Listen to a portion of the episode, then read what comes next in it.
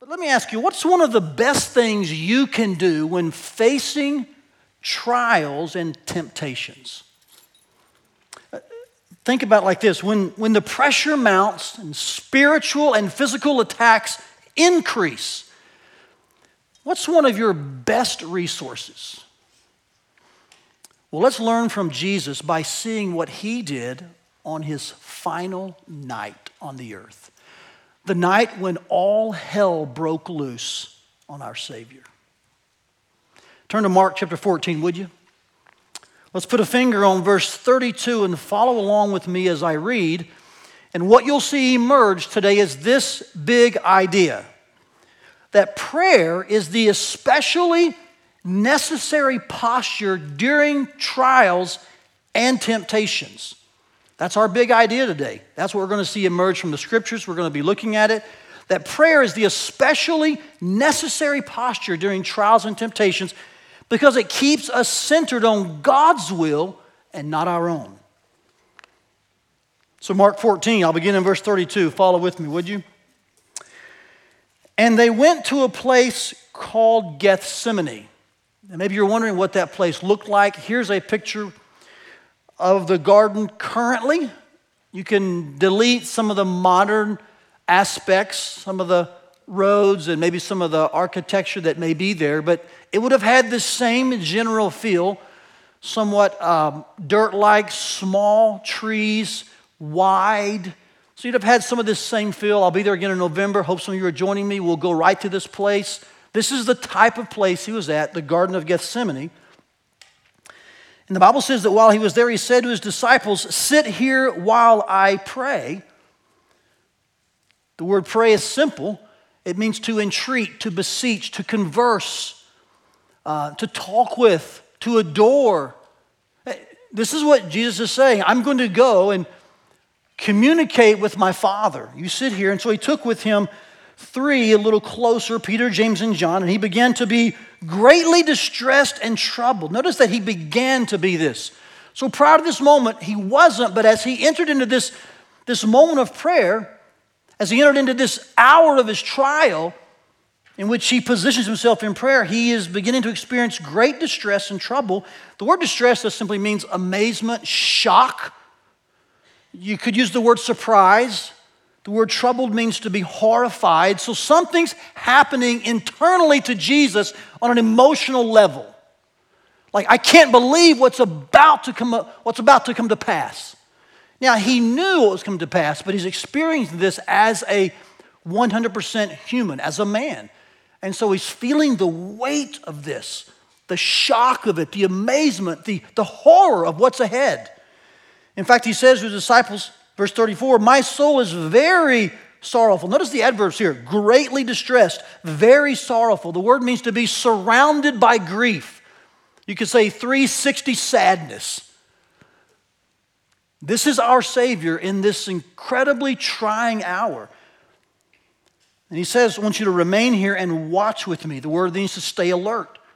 It's synonymous in one sense with pray, but here it has a specific meaning of being awake so that they could pray. Don't fall asleep, stay alert, be watchful, be on guard, so that you can pray. This is his command to them.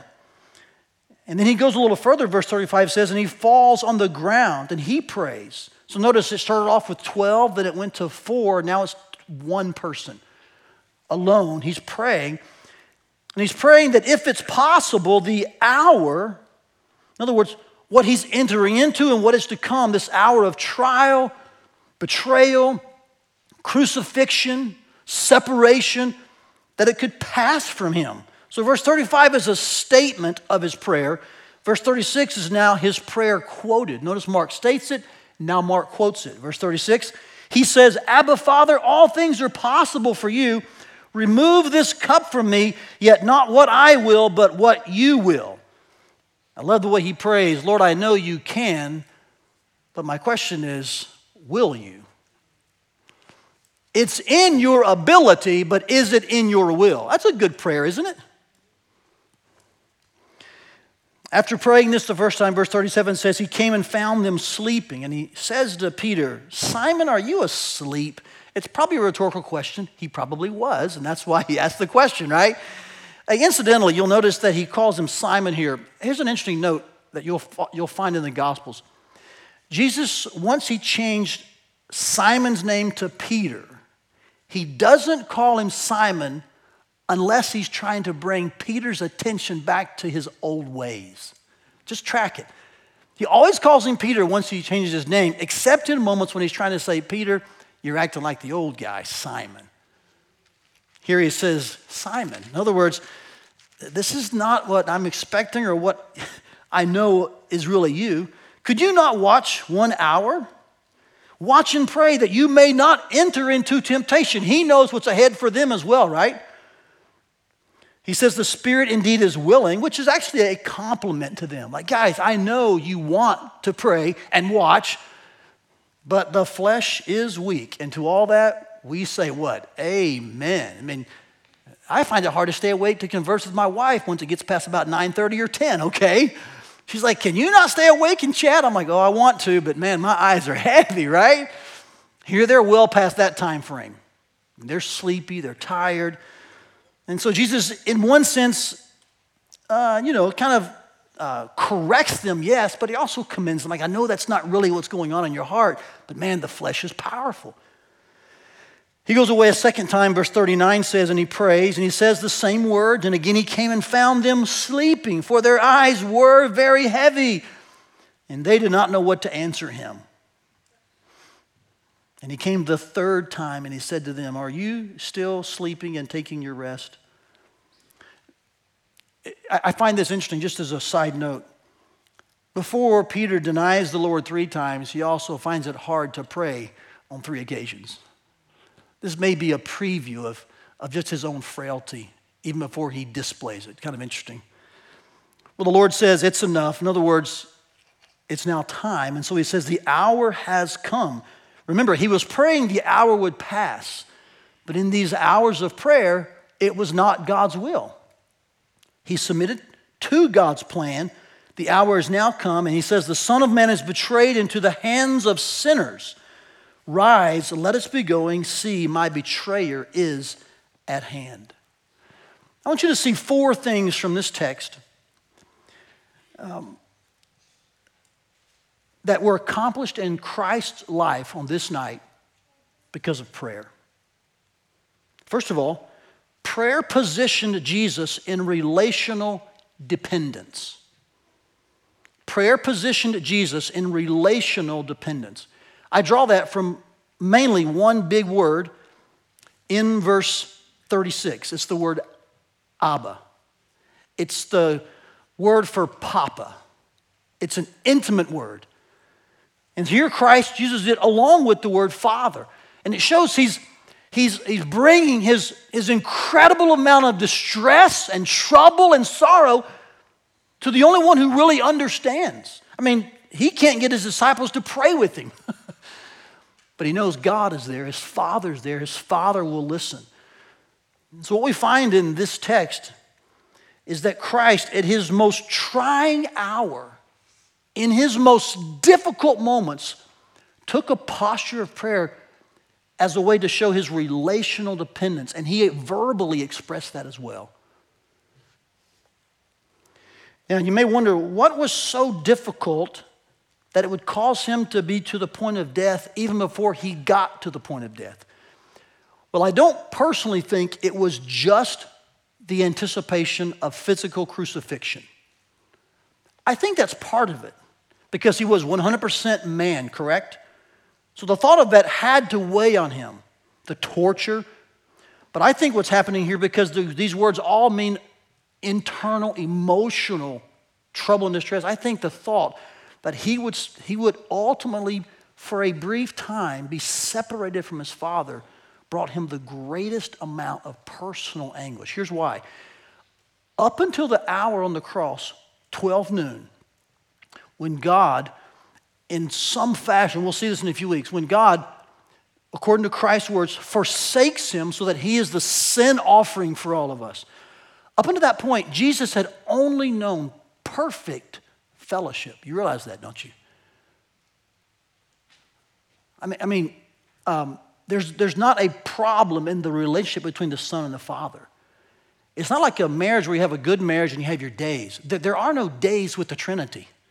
It's perfect fellowship 24 7. And for the first time, he's anticipating a break in that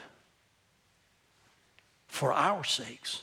And this causes, I believe, the deepest amount of stress for our Lord, which is why this, this text shows an interesting um, set of things. Uh, it shows really perfect relationship And then he goes to his father, he calls him Abba. At his most trying time, he knows that, that this relationship is, is his lifeline. And yet, in the very same scenario, we see that there's going to be horrific separation. Christ is aware of both of these, and I think it brings his soul, his, his mind, his heart to, to great anguish. But he knows that his Father is his lifeline. And I would submit to you that the same is true for us today. Our greatest position of dependence is when we're on our knees, when we're with our Heavenly Father who cares for us. Would Peter say this later? Cast all your cares upon him because he what? He cares for you. So I see, first of all, here that prayer positioned Jesus in relational dependence. That's what prayer does. A second thing I notice here is that prayer prioritized his competing perspectives. Now, this is perhaps some of the hardest words in the entire New Testament to understand. It's in verses 35 and 36. His prayer that, Would you remove this cup from me? I know it's possible, yet not what I will, what you will. Those are difficult words and phrases to get our hands around theologically, practically. Let me suggest that what's happening here is probably one of the clearest pictures in the New Testament of when Christ's humanity and his divinity are intersecting. Now we know they were always coexisting together in one person. The big word for that, the hypostatic union. You can just kind of learn that word and sound real smart one day, right? It's two natures in one flesh. But often in Scripture, you, you, you, try to find places where where do we see this happening? Here's probably one of the clearest. And when Jesus, in all of his 100% humanness, is like, is there any other way to get this done? And yet, in his 100% divinity, he said, not my will, but God's. And I like the way that in his final hours, Jesus chose to take the posture of a bent knee to make sure the human will was submissive to the divine will. Can we just here admit he sets the table for us in the best way, doesn't he? Because our best posture when we're tempted under great trial is the bent knee as well. You see, in trials, let me remind you, we are often prone we're often prone to divert, detour, demand.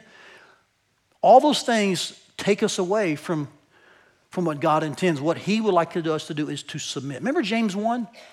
When we're facing trials, sometimes the tendency is to blame God. And James says, don't blame God, ask for wisdom from God. So the posture to take is one of submission. And prayer really kind of models that well. So, yes, prayer positioned Christ in relational dependence, and it does the same for us. It positions us in dependence. Prayer prioritized his competing perspectives, and it will do that for us. It will prioritize our competing perspectives. Third thing I notice here is that prayer protected him in spiritual warfare. Now, notice something here quite intriguing. He asked the disciples to watch and pray, correct? So that they would not enter into temptation. It appears they did not do that, not only from this text, but just in a few hours, they actually desert him and fall away, don't they? They do fall into temptation. But it's apparent that he is watching and praying. In fact, he's the only one awake enough to do that in this text. And then he does not go into temptation, but follows through perfectly and completely towards God's plan. So let's just state the obvious here. Prayer is a wonderful protection in the middle of spiritual warfare. Now, here's what I think is going on. When we think about prayer and our spiritual warfare, well, often we, we, we think about the verses in Ephesians 6. We take the word of God, we take the helmet of salvation, the, the sword of the Spirit, the breastplate of righteousness. But did you know that the concluding weapon in that list is actually prayer? In fact, read the list of the armor of God. You'll find Ephesians 6:18, the word prayer is mentioned three times. Praying always with all prayer, making supplication for the saints. That's the final verse in the list of Ephesians 6. So I say this prayer is the culminating weapon in our spiritual armor. And it's, it's indispensable when it comes to fighting against Satan. Remember what Mark 9:36 says? Jesus said this about some spiritual warfare with the disciples they were having. He says that this demonic activity they were battling, it only comes out by prayer and fasting. So do not underestimate the importance of prayer in spiritual warfare. Jesus knew it, and we should as well. And lastly, I think I noticed this prayer empowered Jesus for physical endurance. In other words, catch this, church. Why could he say in verse 42, let us be going. Notice that? He seems resolute.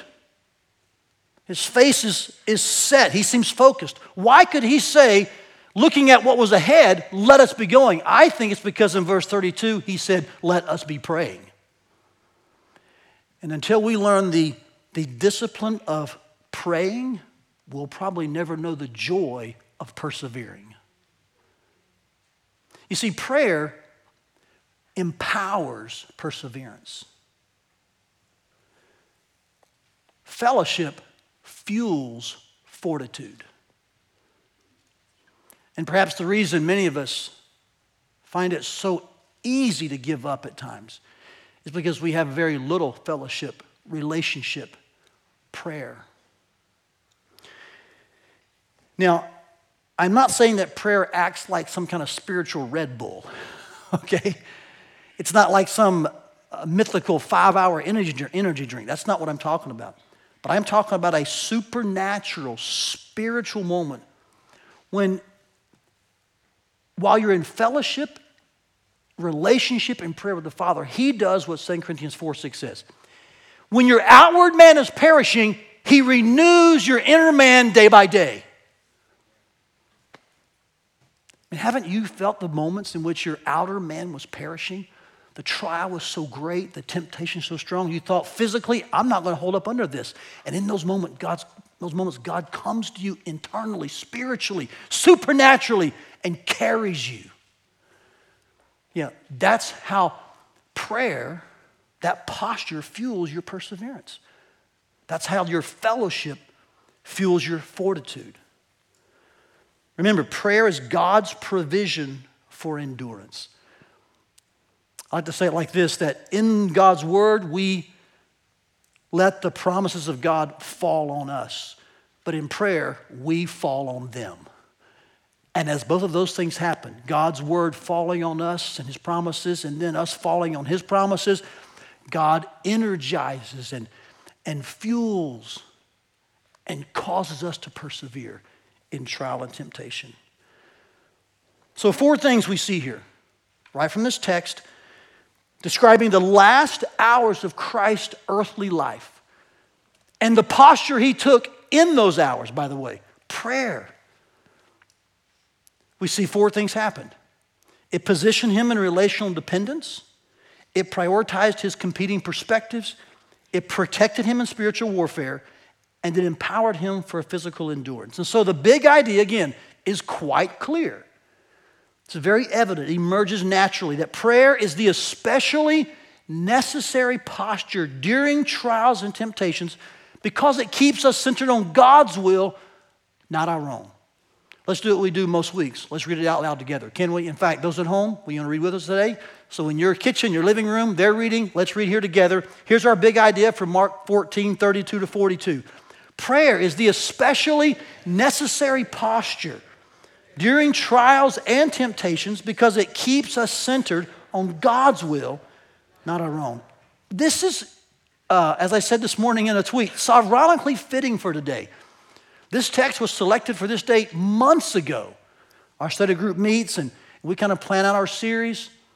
I had no idea that on this date we'd be talking about prayer as the best posture in difficult times on the Sunday when, when the coronavirus is, is the talk of the nation.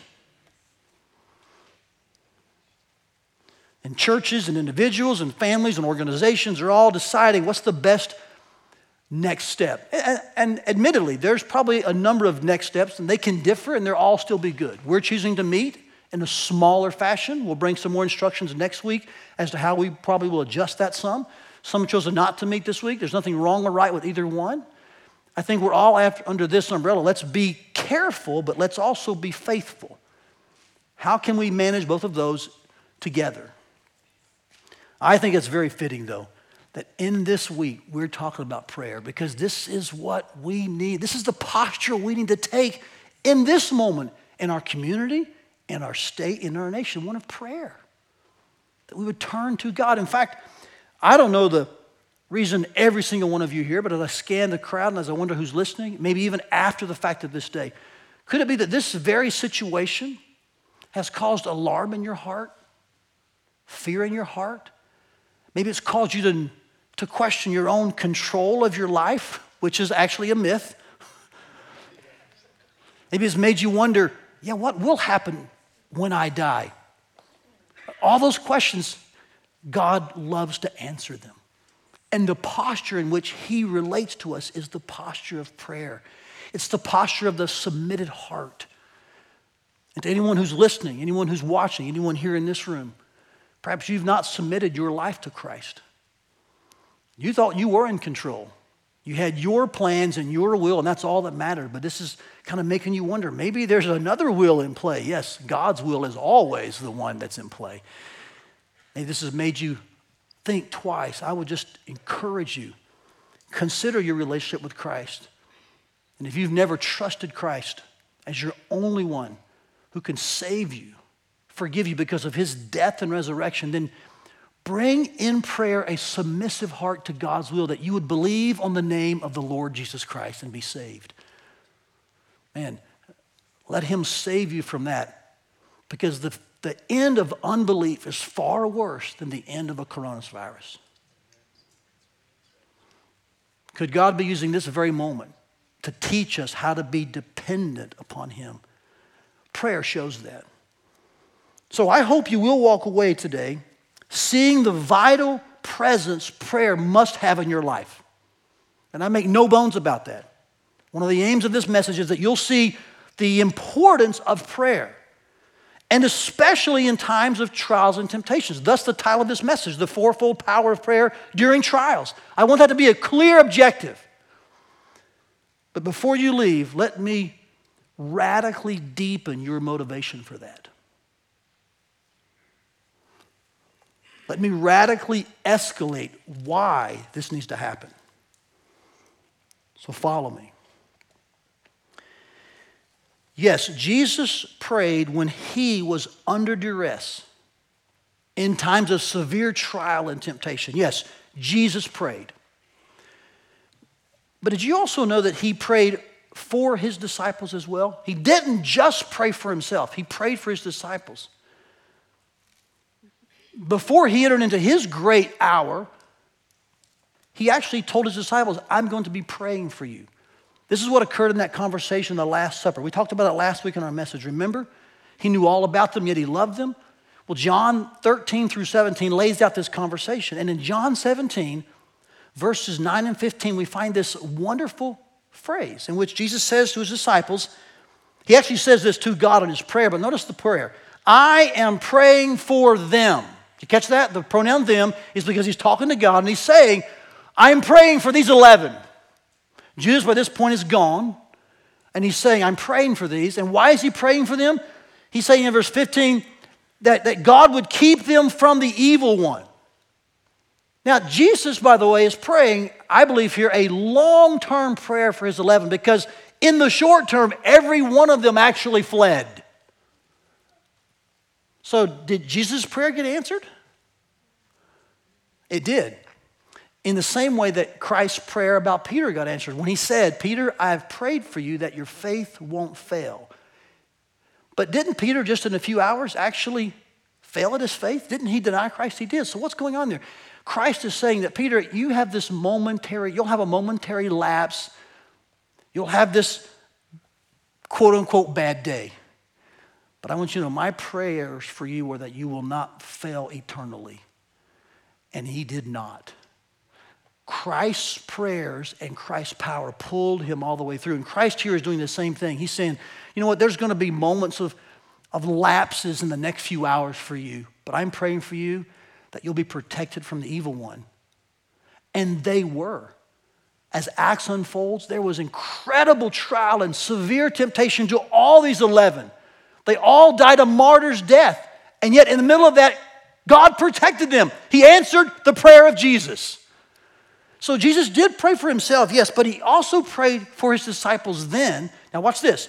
He also prays for his disciples now. Look at verse 20. I do not ask for these only, speaking of those 11, but also for those who will believe in me through their word. Hey, hey, that's you and that's me. As the word of God um, was written down, as God's word, inspired by the Holy Spirit, took shape, we receive it, we believe it. Here we are now mentioned as those who would believe through their word. And guess who prays for us? Jesus does. He prayed in the Last Supper for you. Specifically, that there'd be unity among his body and the future disciples so that the world would believe in him. Again, you see the same kind of thread. Christ prays for his disciples so that as they're sent and as they're in the world, the world will believe that God sent Jesus. There's a sense in which he prays that we'll have impact, we'll be faithful, we'll be true. Now, by the way, this idea that Jesus prayed for his disciples then, he prays for us now, is echoed in Romans 8 34. Look at this verse with me. Christ Jesus is the one who died, more than that, who was raised, who is at the right hand of God, say it with me, who indeed is interceding for us. Hebrews 7:25. Here's another great verse, echoing the same thought that occurred in John 17. Consequently, Jesus is able to save to the uttermost those who draw near to God through him, since, say it with me, church, he always lives to make intercession for them. Now, we could spend several messages just on what those verses mean and what Jesus is praying for us and how he's doing that. That'd be a worthy discussion and message. But let's be clear about the overarching umbrella Jesus prays for you.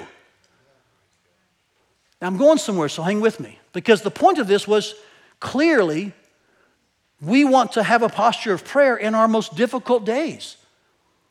This is what Jesus lived out. This was the example he set. This is what positioned him, empowered him, set his perspective. And so we will follow suit. But I'm going somewhere with this. That, that your motivation cannot just be that, well, okay, I'll, jump on the treadmill, I'll raise it up a notch, and I'll just run faster and pray more. I'm, sh- I'm showing you a deeper motivation for why we should pray. And I'm giving you a glimpse now. Because we're seeing that Jesus prayed for his disciples then, he prays for his disciples now. And by the way, not only does the Son of God pray for us, so does the Spirit of God. Romans 8, 26 and 27. Look at these verses. The Spirit helps us in our weakness. Catch that word, right? Because the context of the Holy Spirit's intercession is our trials, our temptations, our weaknesses. He, he's He's interceding for us because we don't know what to pray for as, as we ought. Now, I've been there, haven't you? You just don't have the words to communicate the depth of sorrow or pain or temptation or trial. You're speechless. But the Holy Spirit is not. He intercedes for us with groanings too deep for words. Look at the last phrase the Spirit intercedes for the saints according to the will of God. Church, are you catching this? Is this arresting your attention? Wow. Jesus prays for you, and the Spirit prays with you. So, listen very carefully. By all means, pray during times of trial and temptation. Jesus did. We should. It's the required posture as it affords us the right position, perspective, and the right power to prioritize God's will and not persist on our own. So, yes, pray. Pray when your knees feel weak. You wonder if God's promises are going to hold firm. Pray. Pray when your spine stiffens towards God's authority and resisting Him becomes temptingly and deceitfully attractive. Pray when your mind is confused and you're not sure which turn to take, which decision to make, or which road to travel. Pray. Pray when your heart is heavy, burdened with a thousand stressors that have velcroed themselves to your life. Things that are out of your control and yet unbelievably controlling. Pray when your hands are already full of tasks, yet it appears that everybody wants one more thing from you, and the deadline's yesterday. Yeah, pray. At all times, my brothers and sisters, pray without ceasing. But know this you are not the only one praying. Jesus prays for you. And the Holy Spirit prays with you. Our Trinitarian God doubles down on intercession for his sons and daughters. Amen, church. Hallelujah. And so we have the joy of entering into prayer, not in a lonely fashion, even though we're desperate, there's a duo helping us the second and third persons of the Trinity, praying for us and with us. So leave today, yes, committed to praying, but motivated instead by the joy of following the example of Jesus and praying like your life depended on it, because it does. And know that you are joined in and fueled for that endeavor of prayer by the one who gave his life for you Jesus Christ, the Son of God and the servant of man, who is praying for you. Will you join him in his prayers? We hope you enjoyed today's message. For more messages, visit firstfamily.church forward slash sermons or subscribe to our podcast feed. Thanks for listening.